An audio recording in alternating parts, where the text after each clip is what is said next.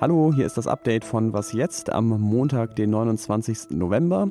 Ich bin Ole Pflüger und spreche gleich über den schwierigen Weg von Geflüchteten aus Europa nach Großbritannien. Außerdem über einen Plan für den Weg aus der vierten Welle. Das und mehr gleich nach dem Jingle. Der Redaktionsschluss ist 16 Uhr.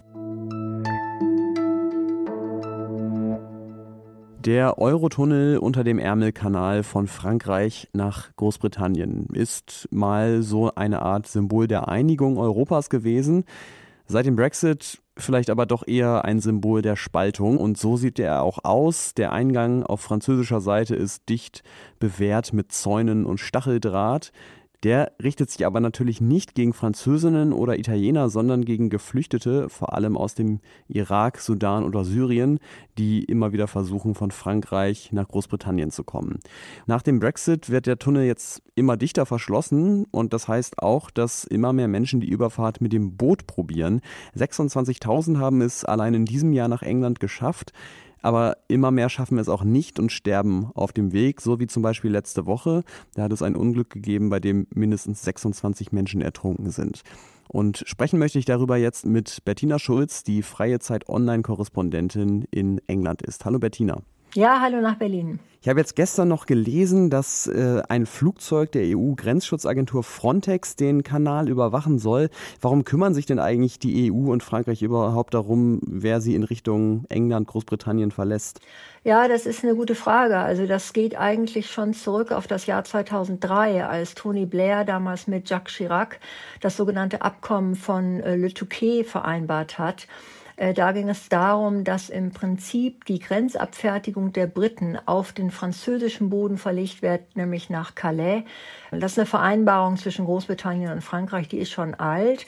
Und Großbritannien will im Prinzip immer mehr, dass die Franzosen praktisch den Briten dieses Flüchtlingsproblem abnehmen.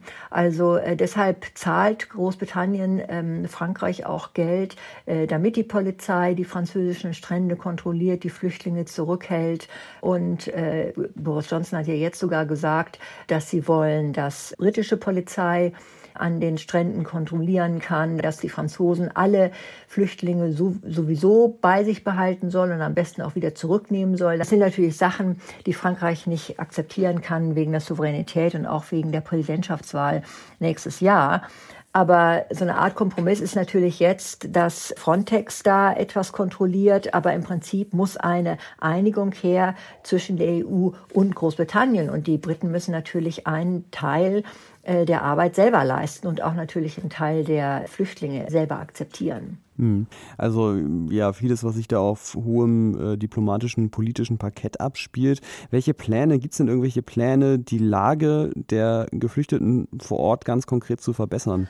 Ja, also die französische Regierung hat ja diese Zeltlager schon mehrere Male ähm, aufgehoben und die Leute in Hotels gebracht.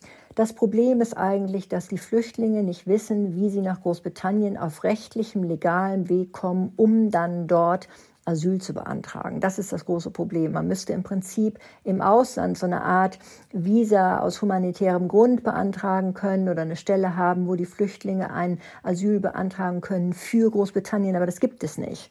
Die britische Regierung macht jetzt im Moment sogar das Gegenteil. Sie kommt im Frühjahr mit einem neuen Asylgesetz und das verschärft das Asylverfahren so sehr, dass Bootsflüchtlinge kaum eine Chance haben, erfolgreich Asyl beantragen zu können. Sie werden praktisch als illegale, kriminelle Flüchtlinge zweiter Klasse behandelt. Das widerspricht der Genfer Flüchtlingskonvention. Die UN hat das auch schon kritisiert.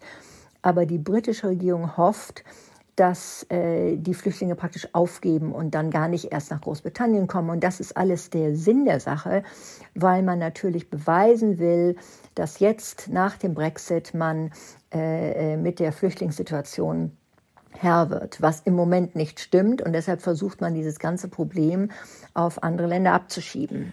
Klingt also, als würden wir nicht zum letzten Mal über ertrunkene Menschen im Ärmelkanal sprechen müssen. Danke dir, Bettina Schulz. Ja, alles Gute nach Berlin. Tschüss.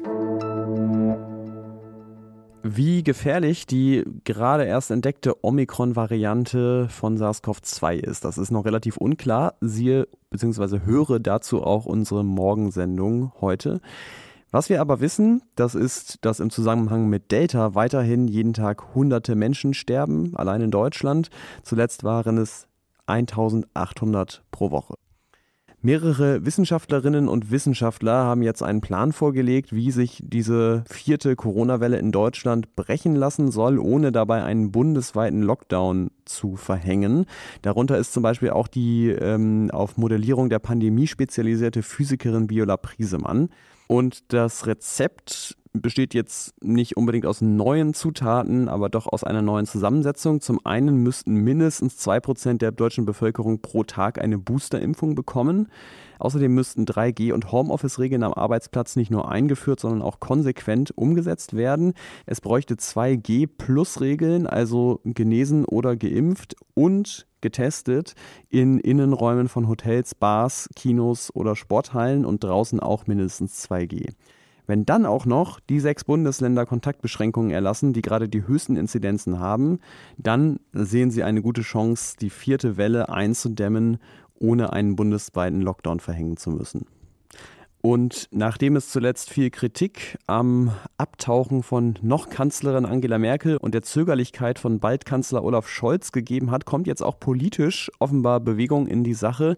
Morgen sollen sich die beiden außerplanmäßig mit den Länderchefs und Chefinnen treffen zu einer der berüchtigten Bund-Länder-Runden mit dem Ziel, deutschlandweit wieder etwas koordinierter vorzugehen. Nach den Koalitionsverhandlungen im Bund sind jetzt auch die nach der Abgeordnetenhauswahl in Berlin abgeschlossen. Da regieren ja die Grünen, die Linken und die SPD weiter, allerdings in etwas anderer Konstellation, weil die Grünen stärker geworden sind und auch mit einer neuen regierenden Bürgermeisterin, Franziska Giffey von der SPD.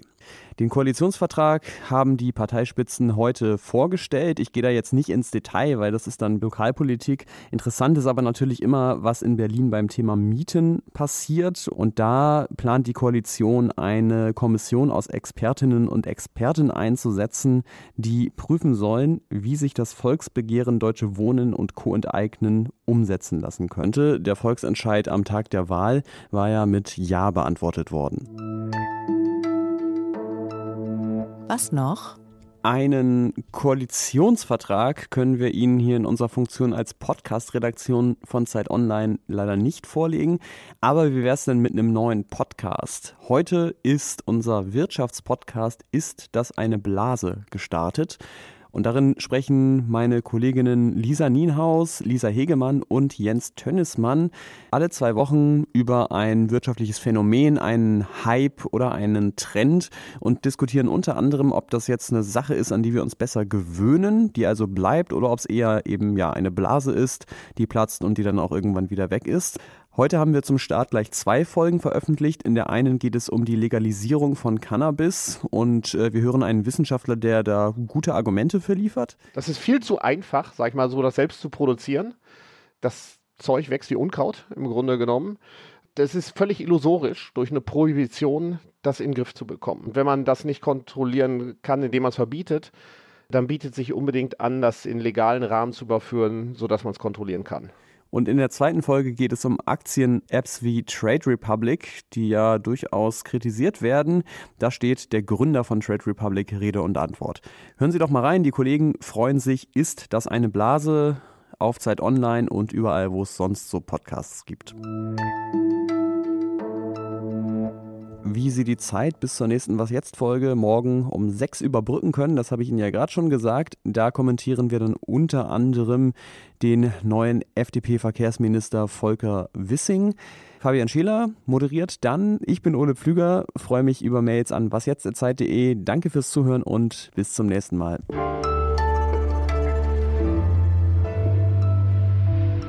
Fabian Scheler moderiert dann. Ich war Ole Pflüger, beziehungsweise ich bin es immer noch. ähm